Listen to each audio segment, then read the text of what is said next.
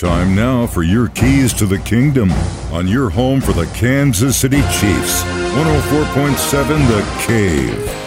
As we get closer and closer to the NFL draft this year, everyone starts making their own predictions on who the Chiefs are going to go with in the first round.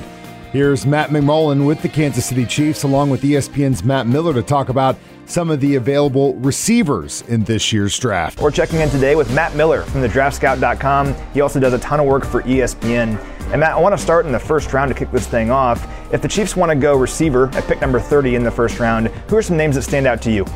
Yeah, man, there's a ton in this year's class. I actually have nine receivers rated in my top 40. So it's a, a good year to have a need at the receiver position.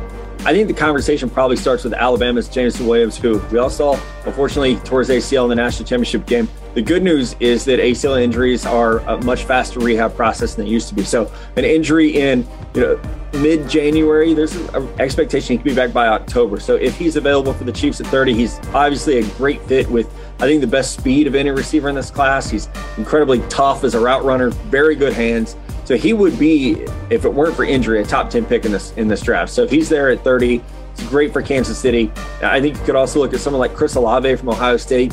He definitely fits the prototype of sub 4-4 speed, someone who's played multiple of the wide receiver positions at Ohio State. So he has more of a diverse route tree. But you know, kind of my sleeper at 30 is North Dakota State's Christian Watson, who's six foot four, 210 pounds, ran a sub 4-4 and is really unique in that he actually took handoffs at North Dakota State. So he's lined up all over the field and has been really an offensive weapon for them. So if the known names, you know, from Alabama and Ohio State are gone, North Dakota State's got a playmaker that I, I think fits Kansas City really well.